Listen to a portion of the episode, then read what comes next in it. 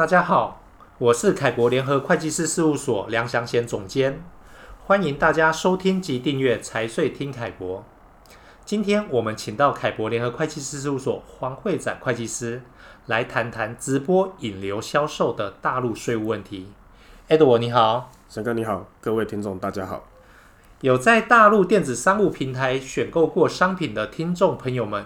可能有留意到，近年来大陆线上产品的销售经常会有出现以明星艺人或网络主播引流带货的销售模式，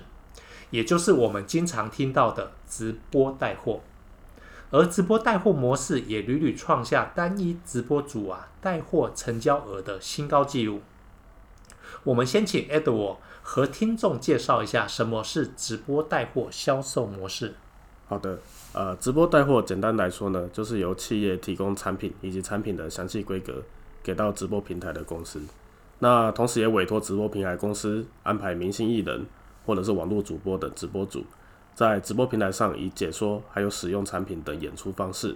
引导消费者在观看线上直播表演的同时呢，可以进行产品的体验。那这个目的就是要引起消费者的购买意愿，那进而达到让消费者线上购买产品的目的。了解。那近期我们也留意到大陆的税务机关似乎也开始对直播带货模式出台了相关的税收管理通知，能不能和我们也聊一下具体的情况？好的，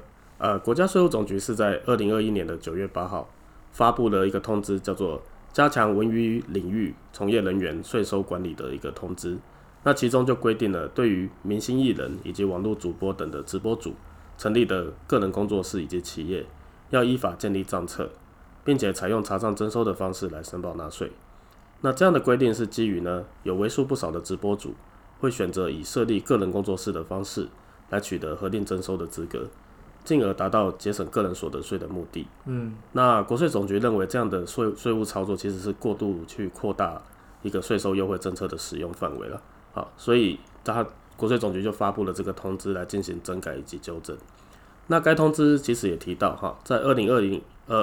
年年底以前，如果能够主动报告并且纠正涉税问题的，可以依法从轻、减轻或者是免于处罚。了解了。那您刚提到的核定征收是怎样的一个税务政策呢？为什么对直播主会有节税的效果？在回答这个问题之前呢，我们要先谈谈直播带货模式下直播主有哪些的纳税义务。如果今天直播主是一个自然人的身份来接受直播平台公司支付他的一个劳务报酬，那首先呢，直播主呢要先去税局去代开增值税的发票，提供给直播平台去算是核销。好，那他这个环节他就会缴纳的一个增值税。那再来本身因为自然人他本身他是不需要做税务登记的，所以他其实是不能适用目前小规模纳税人的一个增值税免税政策。那再来，因为劳务报酬呢，它是属于个人综合所得税的一个项目，在计算个人所得税的时候，它适用的最高税率其实是可以达到 45% 的，那这个税负成本就非常的高了。所以呢，现在有很多直播主他会设立一个个人工作室来取得核定征收的资格，那目的就是为了要节税。那所谓的核定征收呢，根据个人所得税法实施条例的规定，它是指从事生产经营活动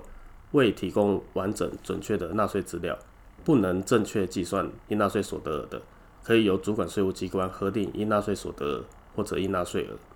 那简单的来说，就是税务机关呢，它可以根据个别工作室的情况，